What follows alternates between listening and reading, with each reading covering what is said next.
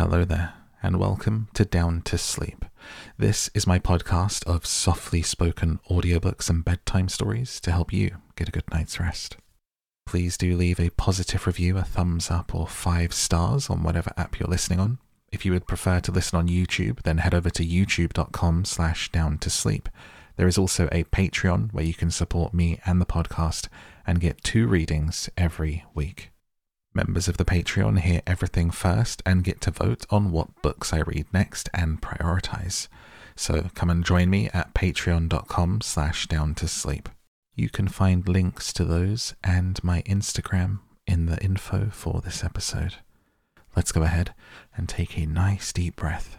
Let's tuck you in and let's get down to sleep.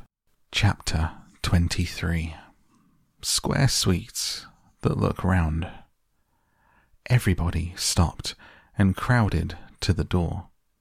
The top half of the door was made of glass. Grandpa Joe lifted Charlie up so that he could get a better view, and looking in, Charlie saw a long table, and on the table there were rows and rows of small white square shaped sweets. The sweets looked very much like square sugar lumps, except that each of them had a funny little pink face painted on one side. At the end of the table, a number of Oompa Loompas were busily painting more faces on more sweets. There you are, cried Mr. Wonka. Square sweets that look round. They don't look round to me, said Mike Teavee. They look square, said Veruca Salt. They look completely square. But they are square, said Mr. Wonka. I never said they weren't. You said they were round, said Veruca Salt. I never said anything of the sort, said Mr. Wonka. I said they looked round. But they don't look round, said Veruca Salt. They look square. They look round, insisted Mr. Wonka. They most certainly do not look round, cried Veruca Salt. Veruca, darling, said Mrs. Salt, pay no attention to Mr. Wonka. He's lying to you. My dear old fish, said Mr. Wonka, go and boil your head. How dare you speak to me like that? shouted Mrs. Salt. Oh, do shut up, said Mr. Wonka. Now watch this. He took a key from his pocket and unlocked the door and flung it open.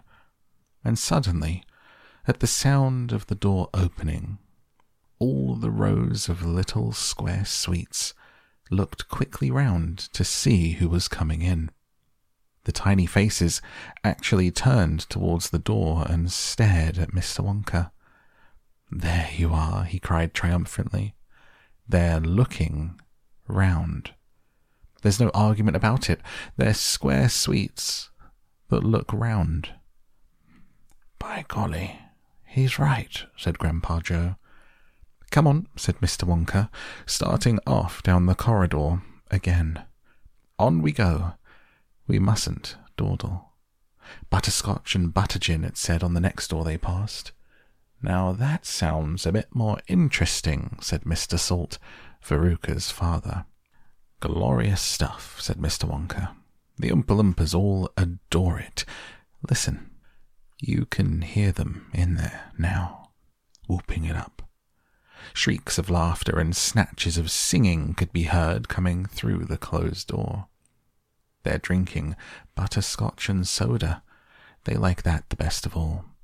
Butter gin and tonic is also very popular. Follow me, please. We really mustn't keep stopping like this. He turned left. He turned right. They came to a long flight of stairs. Mr. Wonka slid down the banisters. The three children did the same. The adults in the party were now getting very out of breath. Mrs. Salt was so out of breath she was blowing like a rhinoceros.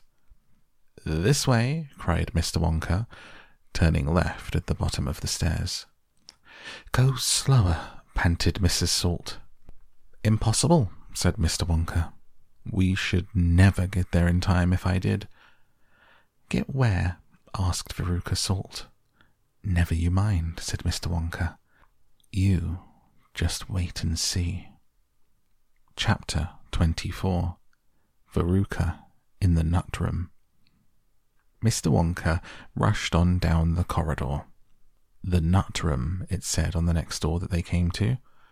All right, said Mr. Wonka. Stop here for a moment and catch your breath and take a peek through the glass panel of this door. But don't go in. Whatever you do, don't go into the nut room. If you go in, you'll disturb the squirrels. Everyone crowded around the door. Oh, look, Grandpa, look, cried Charlie. Squirrels, shouted Veruca Salt. Crikey, said Mike Teavee. It was an amazing sight. One hundred squirrels were seated upon high stools around a large table.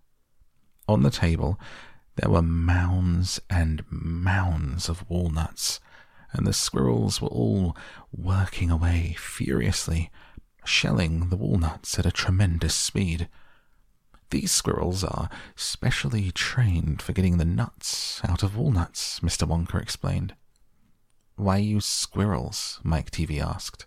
Why not use Oompa Loompas? Because, said Mr. Wonka, Oompa Loompas can't get walnuts out of walnut shells in one piece. They always break them in two. Nobody except squirrels can get walnuts whole out of walnut shells every time. It is extremely difficult. But in my factory, I insist upon only whole walnuts. Therefore, I have to have squirrels to do the job. Aren't they wonderful? The way they get those nuts out. And see how they first tap each walnut with their knuckles to be sure it's not a bad one. If it's bad, it makes a hollow sound, and they don't bother to open it. They just throw it down the rubbish chute. There, look, watch that squirrel nearest to us. I think he's got a bad one now. They watched the little squirrel as he tapped the walnut shell with his knuckles. He cocked his head to one side, listening intently. Then suddenly he threw the nut over his shoulder into a large hole in the floor. Hey, Mummy, shouted Veruca Salt suddenly. I've decided I want a squirrel. Get me one of those squirrels. Don't be silly, sweetheart, said Mrs. Salt. These all belong to Mr. Wonka.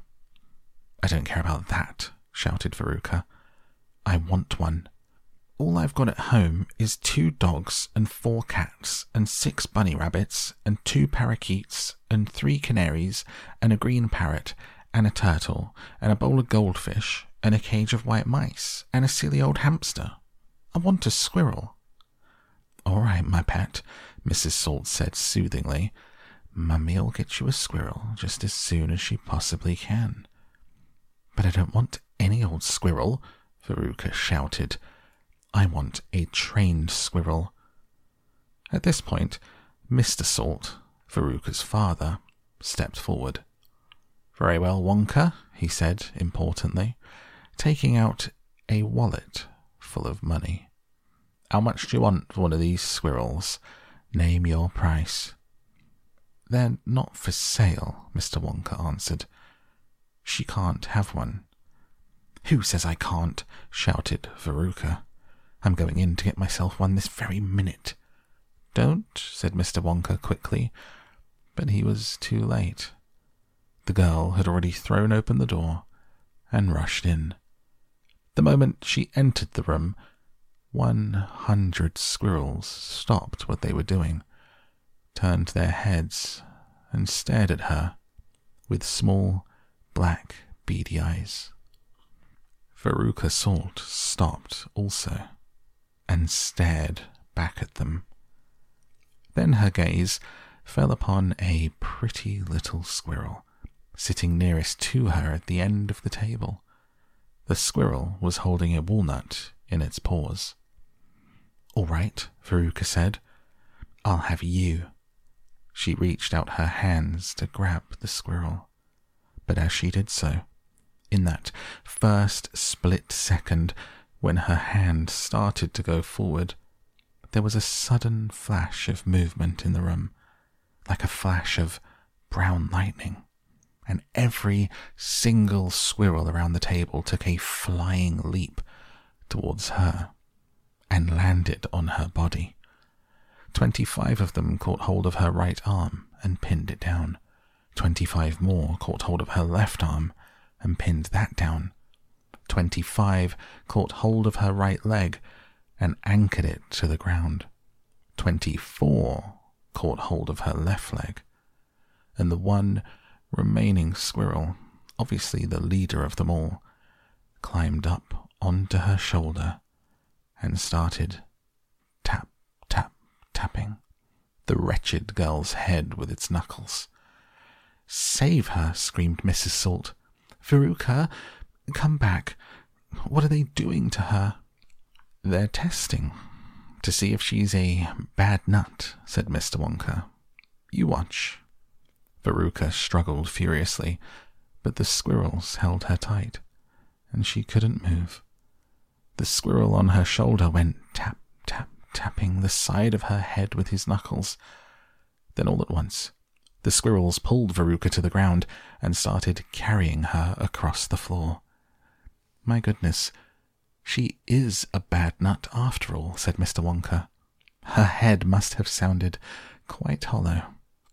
Veruca kicked and screamed, but it was no use. The tiny, strong paws held her tightly, and she couldn't escape. Where are they taking her? yelled Mrs. Salt. She's going where all the other bad nuts go, said Mr. Willy Wonka. Down the rubbish chute. By golly, she is going down the chute, said Mr. Salt, staring through the glass door at his daughter. Then save her, cried Mrs. Salt. Too late, said Mr. Wonka. She's gone. And indeed, she had. But where? asked Mrs. Salt, flapping her arms. What happens to the bad nuts? Where does the chute go to? That particular chute, Mr. Wonka told her, runs directly into the great big main rubbish pipe, which carries away all the rubbish from every part of the factory, all the floor sweepings and potato peelings and rotten cabbages and fish heads and stuff like that. Who eats fish and cabbage and potatoes in this factory? I'd like to know, said Mike Teavee. I do, of course, answered Mr. Wonka. You don't think I live on cacao beans, do you? But, but, but, spluttered Mrs. Salt. Where does the great big pipe go to in the end? Why, to the furnace, of course, Mr. Wonka said calmly. To the incinerator. Mrs. Salt started to scream. Don't worry, said Mr. Wonka. There's always a chance they've decided not to light it today. A chance, yelled Mrs. Salt. My darling Veruca, she'll, she'll, she'll be sizzled like a sausage. Mm, quite right, my dear, said Mr. Salt. Now see here, Wonka, he added. I think you've gone just a shade too far this time. I do indeed. My daughter may be annoying. I don't mind admitting it. But that doesn't mean you can roast her to a crisp. I'll have you know I'm extremely cross about this. I really am. Oh, don't be cross, my dear sir, said Mr. Wonka. I expect she'll turn up again sooner or later. She may not even have gone down at all. She may be stuck in the chute just below the entrance hole. And if that's the case, all you'll have to do is go in and pull her up again. Hearing this, both Mr. and Mrs. Salt dashed into the nut room and ran over to the hole in the floor and peered in. Veruca, shouted Mrs. Salt, are you down there? There was no answer. Mrs. Salt bent further forward to get a closer look. She was now kneeling right on the edge of the hole, with her head down and her behind sticking up in the air like a giant mushroom. It was a dangerous position to be in. She needed only one tiny little push, one gentle nudge in the right place, and that is exactly what the squirrels gave her. Over she toppled, into the hole, head first, screeching like a parrot. Good gracious me, said Mr. Salt, as he watched his wife go tumbling down the hole. What a lot of rubbish there's going to be today. He saw her disappearing into the darkness. What's it like down there, Angina? he called out. He leaned further forward. The squirrels rushed up behind him. Help! he shouted, but he was already toppling forward, and down the chute he went, just as his wife had done before him, and his daughter. Oh dear, cried Charlie, who was watching with the others through the door. What on earth's going to happen to them now? I expect someone will catch them at the bottom of the chute, said Mr. Wonka. What about the great fiery incinerator? asked Charlie. They only light it every other day, said Mr. Wonka. Perhaps this is one of the days when they let it go out. You never know. They might be lucky. Shh, said Grandpa Joe. Listen, here comes another song. From far away down the corridor came the beating of drums. Then the singing began. Veruca Salt sang the Oompa Loompas. Veruca Salt, the little brute, has just gone down the rubbish chute. And as we very rightly thought that in a case like this we ought to see the thing completely through, we've polished off her parents too. Down goes Veruca, down the drain, and here perhaps we should explain that she will meet as she descends a rather different set of friends to those that she has left behind. These won't be nearly so refined. A fish head, for example, cut this morning from a halibut. Hello, good morning, how do you do? How nice to meet you, how are you? And then a little further down, a mass of others gather round, a bacon rind, some rancid lard, a loaf of bread gone stale and hard, a steak that nobody could chew, an oyster from an oyster stew, some liverwurst so old and grey, one smelled it from a mile away, a rotten nut, a reeky pear, a thing the cat left on the stair, and lots of other things as well, each with a rather horrid smell, these are Veruca's new found friends that she will meet as she descends, and this is the price she has to pay for going so very far astray. But now, my dears, we think you might be wondering is it really right that every single bit of blame and all the scolding and the shame should fall upon Veruca Salt? Is she the only one at fault, for though she's spoiled and dreadfully so, a girl can't spoil herself, you know. Who spoiled her then? Who indeed? Who pandered to her every need? Who turned her into such a brat? Who are the culprits who did that? Alas, you needn't look so far to find out who those sinners are. They are and this is very sad, her loving parents, mum and dad, and that is why we're glad they fell into the rubbish chute as well. Chapter 25 The Great Glass Lift. I've never seen anything like it, cried Mr. Wonka. The children are disappearing like rabbits, but you mustn't worry about it. They'll all come out in the wash. Mr. Wonka looked at the little group that stood beside him in the corridor. There were only two children left now Mike Teavee and Charlie Bucket, and there were three grown ups Mr. and Mrs. Teavee and Grandpa Joe. Shall we move on? Mr. Wonka asked. Oh, yes, cried Charlie and Grandpa Joe together. My feet are getting tired, said Mike Teavee. I want to watch television. If you're tired, then we'd better take the lift, said Mr. Wonka. It's over here. Come on, in we go. He skipped across the passage to a pair of double doors. The doors slid open. The two children and the grown ups went in. Now then, cried Mr. Wonka, which button shall we press first? Take your pick. Charlie Bucket stared around him in astonishment. This was the craziest lift he had ever seen. There were buttons everywhere. The walls and even the ceiling were covered all over with rows and rows and rows of small black push buttons. There must have been a thousand of them on each wall and another thousand on the ceiling. And now Charlie noticed that every single button had a tiny printed label beside it telling you which room you would be taken to if you pressed it.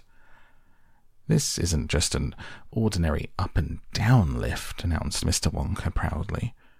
This lift can go sideways and long ways and slant ways and any other way you can think of. It can visit any single room in the whole factory no matter where it is.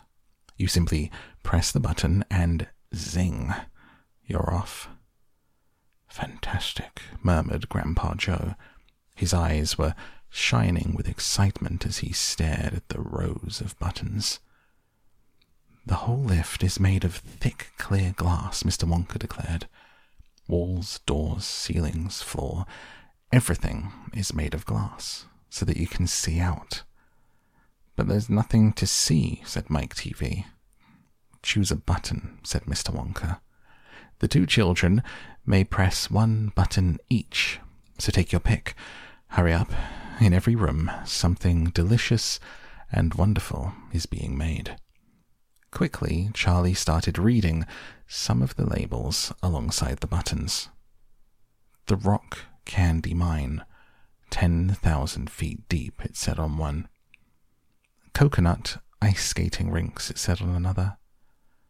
Strawberry juice water pistols. Toffee apple trees for planting in your garden. Exploding sweets for your enemies. Luminous lollies for eating in bed at night. Mint jujubes for the boy next door. They'll give him green teeth for a month. Cavity filling caramels no more dentists. Stick jaw for talkative parents. Wriggle sweets that wriggle delightfully in your tummy after swallowing. Invisible chocolate bars for eating in class. Sugar coated pencils for sucking. Fizzy lemonade swimming pools. Magic hand fudge. When you hold it in your hand, you taste it in your mouth. Rainbow drops. Suck them and you can spit in six different colours.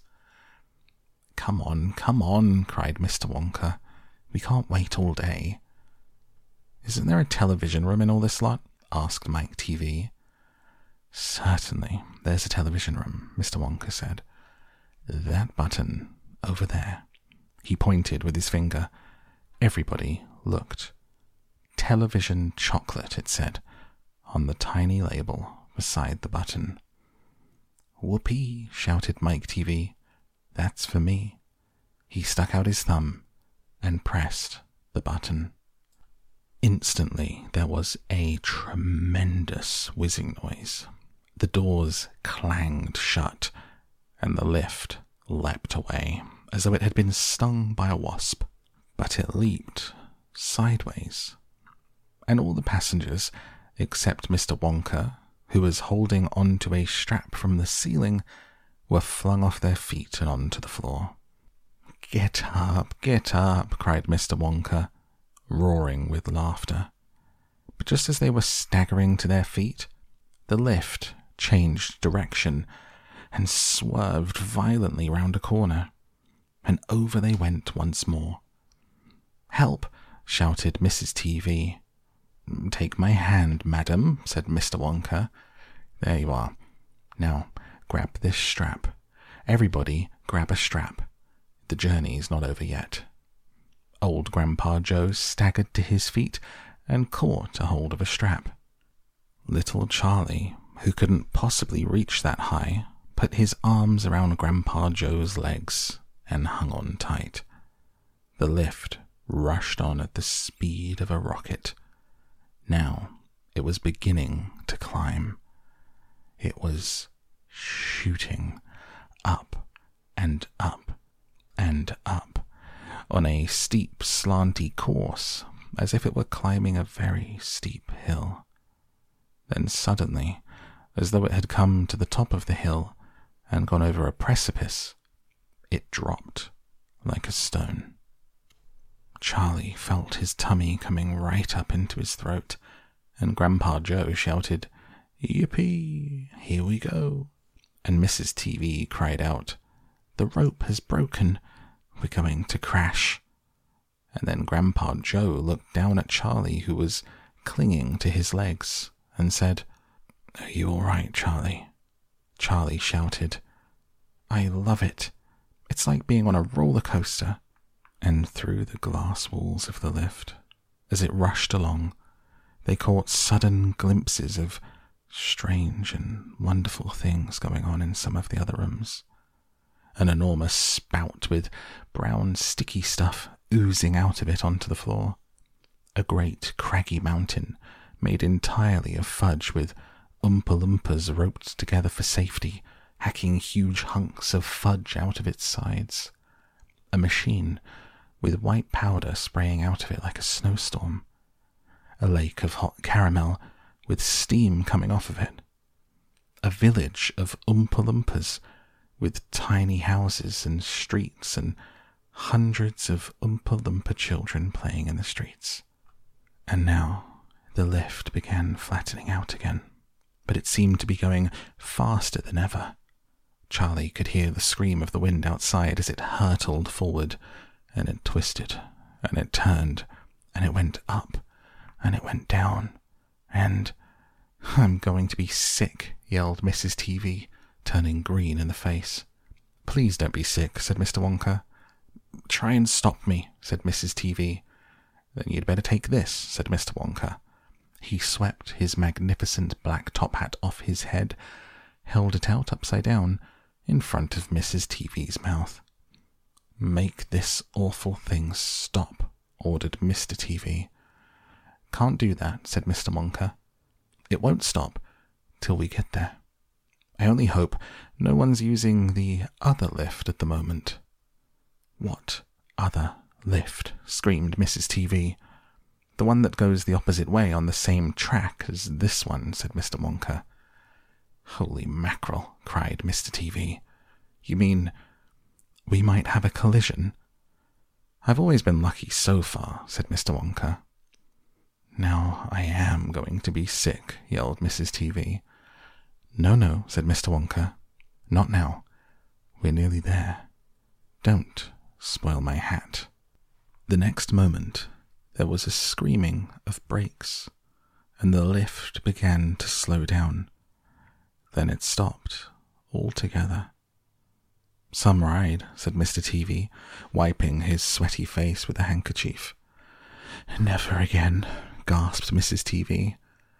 And then the doors of the lift slid open, and Mr. Wonka said, Just a minute now, listen to me. I want everybody to be very careful in this room. There is dangerous stuff around in here, and you must not tamper with it. Chapter 26 The Television Chocolate Room. The Teavee family together with Charlie and Grandpa Joe, stepped out of the lift into a room so dazzlingly bright and dazzlingly white that they screwed up their eyes in pain and stopped walking. Mr. Wonka handed each of them a pair of dark glasses and said, Put these on quick, and don't take them off, whatever you do. This light could blind you. As soon as Charlie had his dark glasses on, he was able to look around him in comfort. He saw a long, narrow room. The room was painted white all over. Even the floor was white. There wasn't a speck of dust anywhere. From the ceiling, huge lamps hung down and bathed the room in a brilliant blue white light. The room was completely bare, except at the far ends.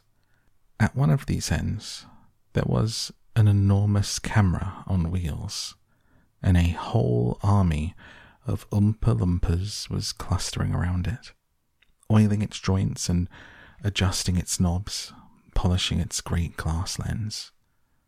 The Oompa Loompas were all dressed in the most extraordinary way. They were wearing bright red spacesuits, complete with helmets and goggles, at least they looked like spacesuits. And they were working in complete silence.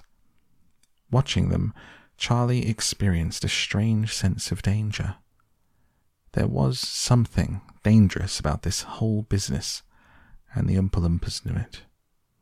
There was no chattering or singing among them here and they moved about over the huge black camera, slowly and carefully, in their scarlet spacesuits.